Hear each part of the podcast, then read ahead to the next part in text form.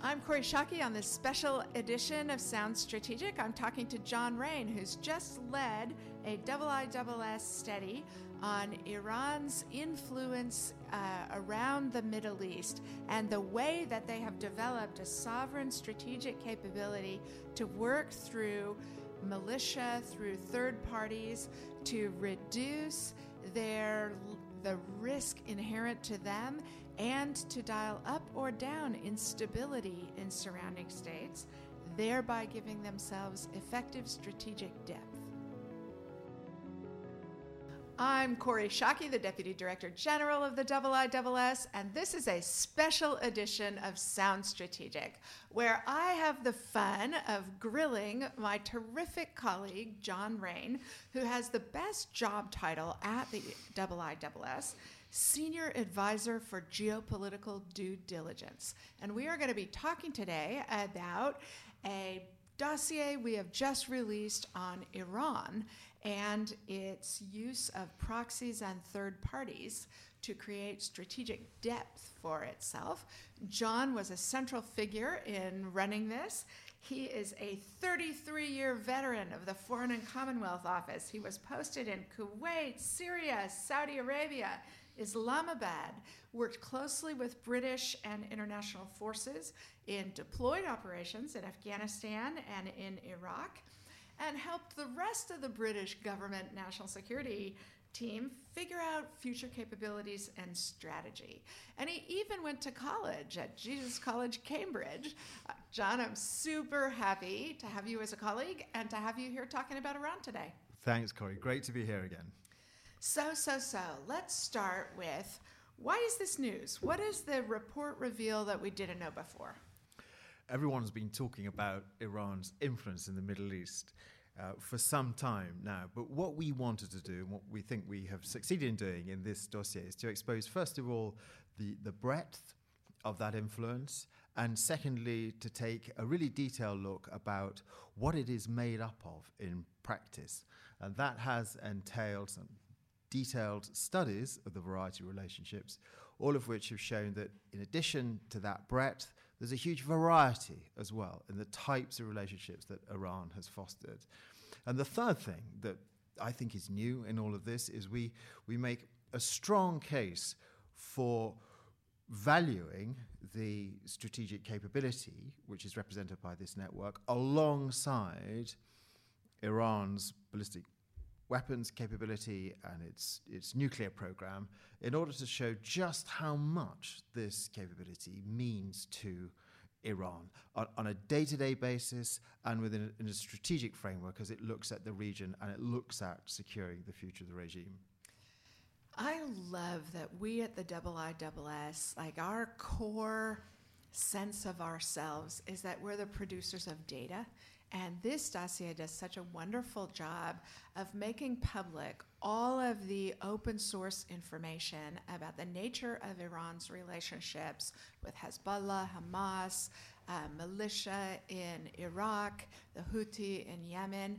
It creates a fabulous baseline and reference for understanding for people interested in policy um, ramifications for governments, for businesses that are worried about their exposure if they are doing business in any of these places.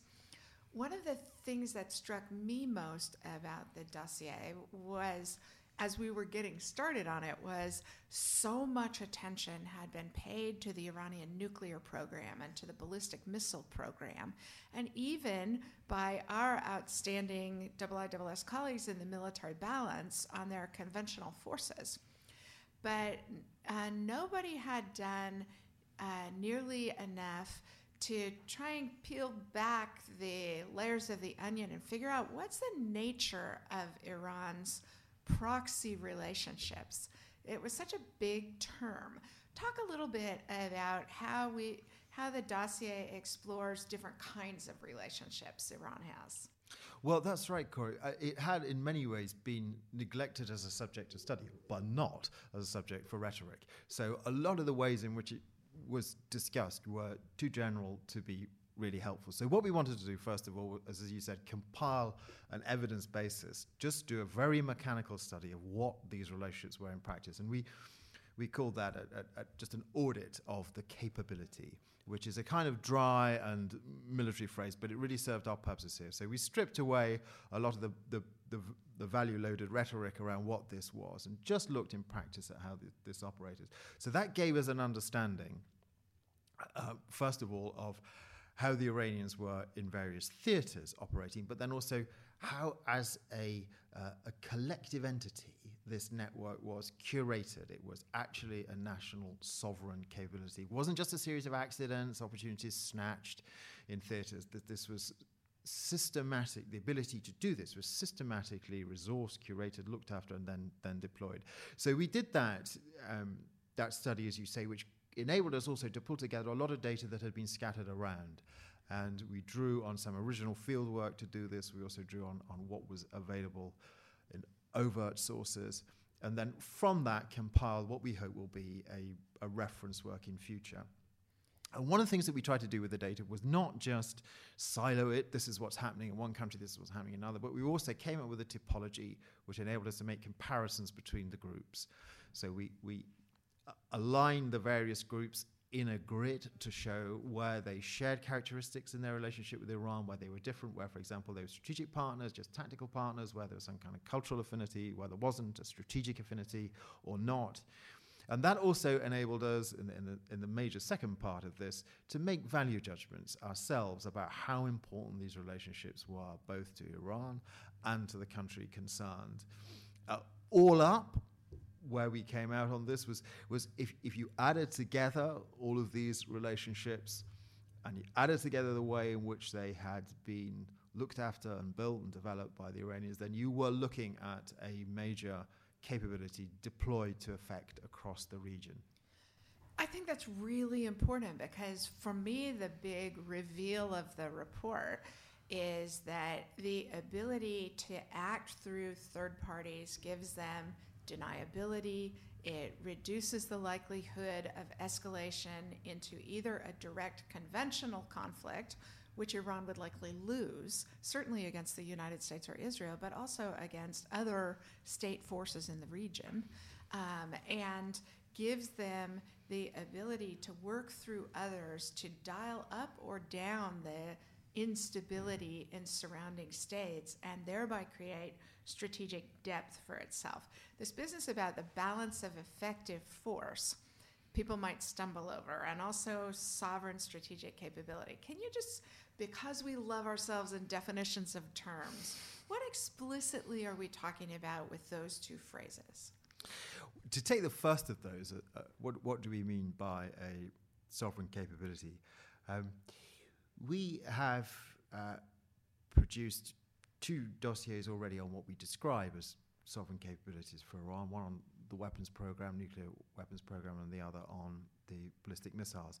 And those sort of give us an idea what we mean by a sovereign capability. It's something that is held centrally, if deployed, will have strategic effect. Secondly, is deliberately, as we say, curated, so it is looked after centrally, it is resourced, the relevant expertise is provided to maintain it at a level of readiness. So what people can understand from that is that it's highly unlikely that Qasem Soleimani and the Quds Force take independent decisions that you can exculpate the Iranian political and religious leadership from responsibility for. Well, that's right, and particularly given the very close relationship between Qasem Soleimani and, and the Supreme Leader, it's, it's very unlikely that this is, in any sense, a rogue or um, uh, a semi-detached operation. It's absolutely knitted into the power structure and the power projection of, of the Islamic State. Um, however, we also found, as we got into the research, that sometimes the, oftentimes, the, the parameters for engagement were quite broadly set. And that was a, a necessary device to cater for often the very intense imperatives of local conflicts, which could be in, which could in some cases be difficult to reconcile with Iran's own strategic objectives. So you had to have a certain amount of slack to allow both Qasem Soleimani and, and deployed commanders and advisors in the field to take decisions in real time. It wasn't always possible to refer them all right back to the Supreme Leader. But the key thing, as you say, is that this is absolutely knitted into Iran's central sovereign ability to manage its defense and project its force overseas. And and what uh, what are the limits and the risks of Iran using this as their weapon of choice? We have a lot of maps in, in the dossier by design, and some of the hardest ones to draw were the maps that showed, as it were, the, the, the outer edge of Iranian influence. We didn't want to get too tied by geography in, in answering your question on limits. Um, it's a mixture here of the, the geographic limits, but also the cultural limits that, that this kind of power projection will cope with. First of all, on, on, on the geography, the, the Iranian concerns and the, the Iranian physical projection of power are always into regions which are deemed as critical for its own defense. So I think there is, there's naturally a, a cordon around Iran within which we will see these capabilities deployed intensely, such as Iraq, above all, Syria, Yemen, the Gulf.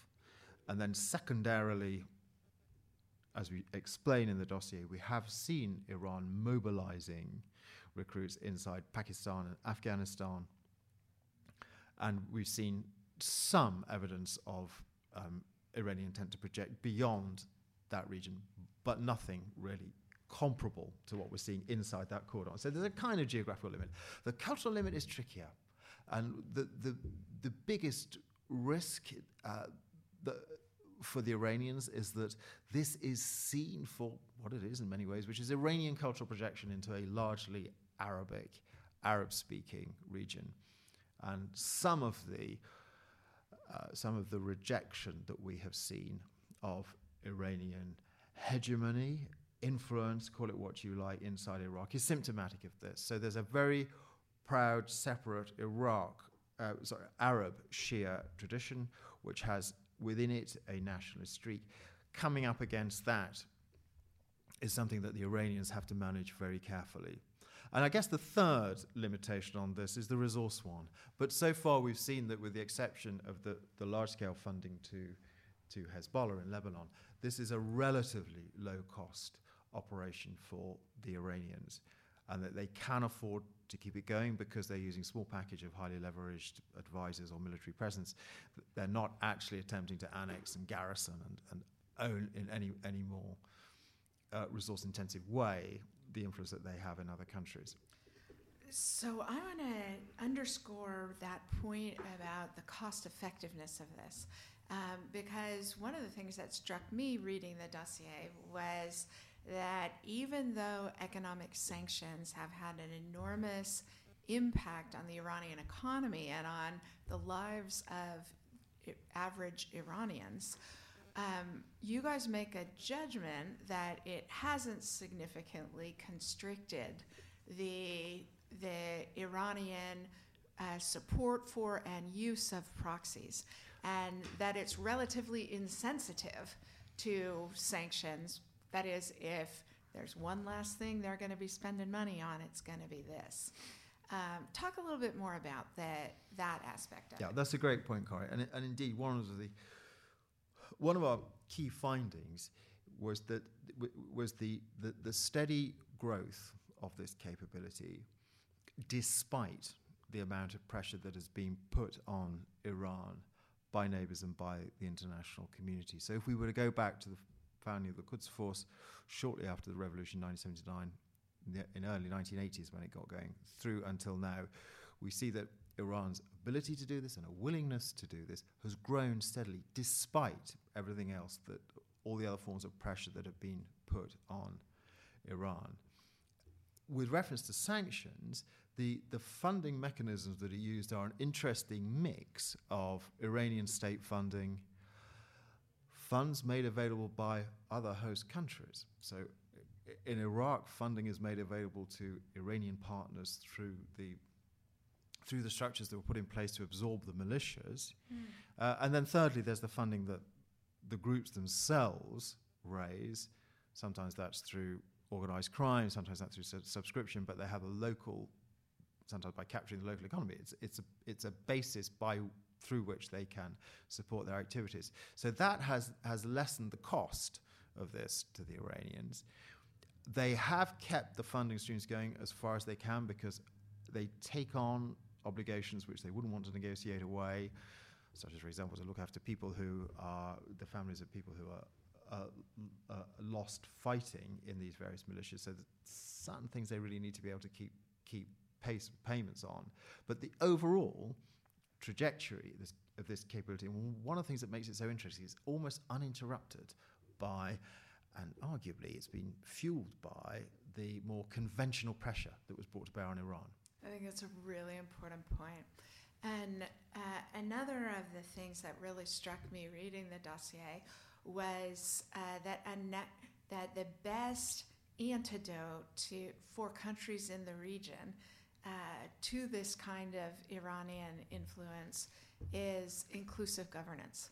That it's that Shia communities that are excluded from political representation, social benefits, um, are the the easiest milieu for Iran to get traction.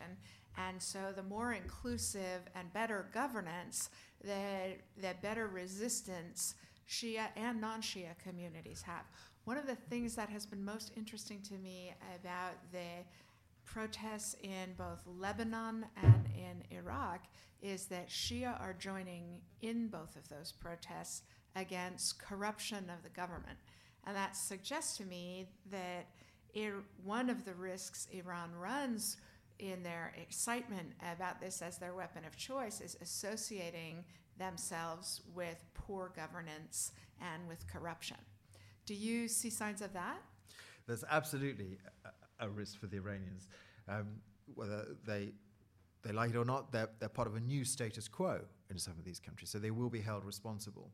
But you know, this is an interesting departure for them because one of the one of the principles behind this capability has been that Iran will avoid taking responsibility for other states, and whilst working to ensure a presence inside a state which guarantees its interests, most notably Hezbollah in Lebanon, it has avoided taking on responsibility for other states. And now, paradoxically, because the success of this policy, particularly in Iraq, it is having to do that. It is now associated with with the performance of states.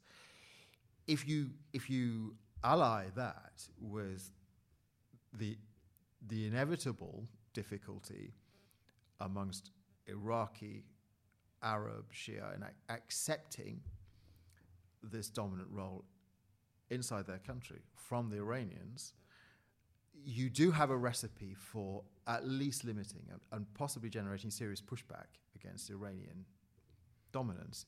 I would say we also found that in cases where the Iranians had come up against this again, they were sensitive to the risk, and they do tend to to modulate their influence in order to retain it. Uh, yeah. So what is Iran's narrative around these capabilities? Do they... Um, it, It seems like in many cases, you're right, they they want to avoid publicly acknowledged affiliations, but it doesn't seem to be entirely consistent. For example, it sounds like from news reports that Qasem Soleimani was not only in Iraq during these protests against the government, but chaired a government meeting about whether the prime minister should have to resign. How does that news fit into what you found?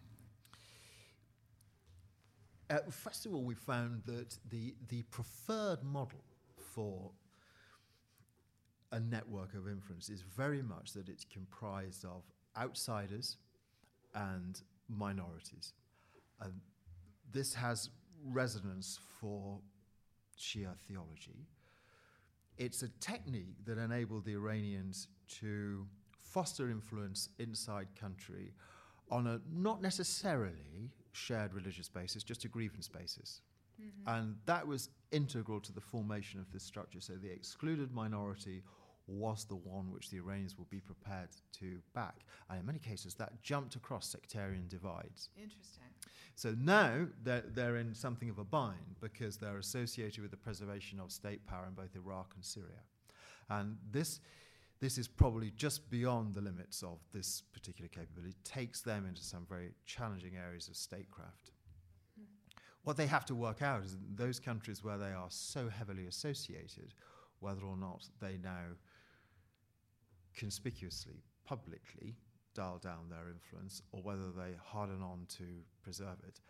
In Iraq in particular, they're in a particularly risky position because of the uh, strength of feeling, popular strength of feeling, against the way in which they have interfered in the expression of the popular will. Yeah, nationalism turns out to also be a powerful force. Absolutely, absolutely. Yeah. Why has it been so difficult for countries in the region and for countries like Britain and the United States, who are deeply involved in trying to create um, a more stable uh, and better governed region? Why has this capability been so difficult for us to counter? First of all, the Iranians have taken a capability approach to this. So they've seriously fostered this ability and deployed it with intent, with clear instructions, parameters, and resources.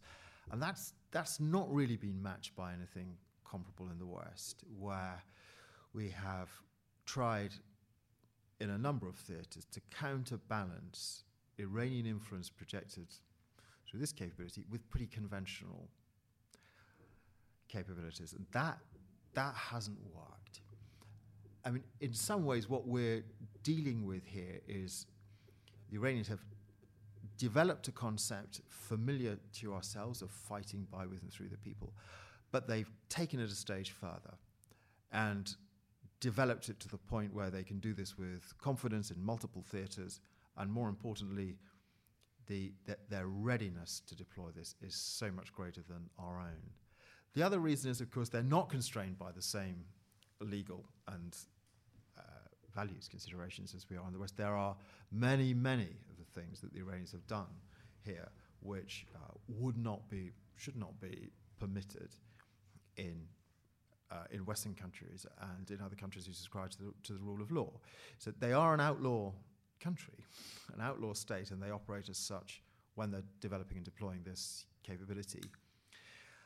And I think that I think the third reason that this has been very difficult to to counter is that um, up up until now, and this is what we've we've been trying to communicate in the dossier, we have collectively underestimated how important this capability is for the Iranians in almost any conflict. So this is the way in which Iran fights. And we have tended to look at this as a function of either political influence or the accidents of a particular theatre, rather than acknowledging that this is the way that Iran fights. And if you want to fight Iran, you have to be able to take on this capability. So what role is left for conventional military and strategic assets in the Middle East, given what you just said, John? Well, the import of the of the dossier is that we need to think again about what constitutes a balance of power or what constitutes strategic advantage in the Middle East. And up until now, the accumulation of conventional weaponry has been the orthodoxy in Middle Eastern countries in, in the modern era to deal with perceived peer-to-peer conflict or to deter from the use of um, other non-conventional means, weapons of mass destruction, terrorism. We're arguing that whilst that conventional balance of force has not been disturbed by this, and you can see every year from our military balance who has the hardware in the region, and still the upper hand is with countries who are opposed to Iran, we're saying that the effect, the balance of effective force, so the force that is used on a day-to-day basis to get your way, has been disturbed. So we're, we're, we're seeking to simulate a debate here about how, in response to that, the techniques, the capabilities, the equipment, the skills that are built up amongst Iran's adversaries, either as independent countries or within coalitions, how that is rebalanced to deal with this. Um, there is clearly still a role for conventional weapon systems, um, not least to deter and to provide a capability to conduct, for example, maneuver warfare, which has been extremely important recently in the fight, for example, against Daesh. But what we are arguing for is a reconsideration as to where the, the balance should be between those weapon systems and those systems capabilities we need to counter this, which is, for those countries who are adversaries and rivals of Iran, which is the principal weapon of choice of the adversary. Yeah, unquestionably true that if we didn't have conventional force capabilities, Iran wouldn't have uh, the need, right? If they could win a conventional war, they might be satisfied with that. What this sovereign capability does, though, is marry their sense of being a revolutionary state with uh, warfighting capabilities that reinforce the ideology in a way that conventional forces don't. So even if they had the ability to match um, some of their potential adversaries with conventional forces, it wouldn't have this added ideological yeah. advantage that using this does. Yeah, that's a really important point, Kori. One of the things that we did uh, bring out in, in the study is how deeply rooted this capability is in the doctrine of the revolution and indeed in particularly the Iranian interpretation of Shia theology. And a, a couple of concepts uh, which would which would be familiar to Shia transnationalism and then, and then mobilization uh, have been central to the, to the to the construction of this capability. Having a means to protect Shia interests, including shrines, uh, having a means to interfere inside countries where those interests are threatened. These are now absolutely ingrained in in the Iranian regime's concept of defense. So, so you're right, there's something about this capability which is going to be coeval with the regime itself. It's really hard to see them being able to abandon this, even if they gained ascendancy in more conventional means. I think they would still want, for those deep cultural reasons, very practical reasons, that this kind of works for them. I think they'd want to retain it. And does it change the diplomatic calculations, or should it change the diplomatic calculations of Iran's rivals in the region? Diplomatically, this does This presents a uh, a choice. I think either we put this in the category of capabilities which have to be, which must be um, reduced in the region in order to ensure stability, and we choose to do that through force, through sanction, through pressure. Or, and this is where the choice comes in, um, maybe because this capability is knitted into settlements within countries, either those that have already been concluded or those that will have to be when once the shooting stops in Syria and Yemen and so on and so forth. We take the opportunity to, to negotiate with the Iranians what their legitimate demands are and find a way of meeting those in negotiations, which removes the need on their part to have armed militias. So there's a choice here. Um, it may be that, as ever in diplomacy, it's going to be a mixture of the two, between sticking to the hard line combination of tough diplomacy and sanctions to effectively disarm Iran, this capability, or something which acknowledges the peculiar nature of this, the way which it sits inside polities and settlements, and suggests a more negotiated, more actively diplomatic solution. John Raine, thank you for giving your vast and considerable talents to the International Institute for Strategic Studies. Thank you for your leadership of this terrific project on Iran, and thank you for talking with us today. Kori, thank you, and for your sponsorship of this dossier too. Thank you.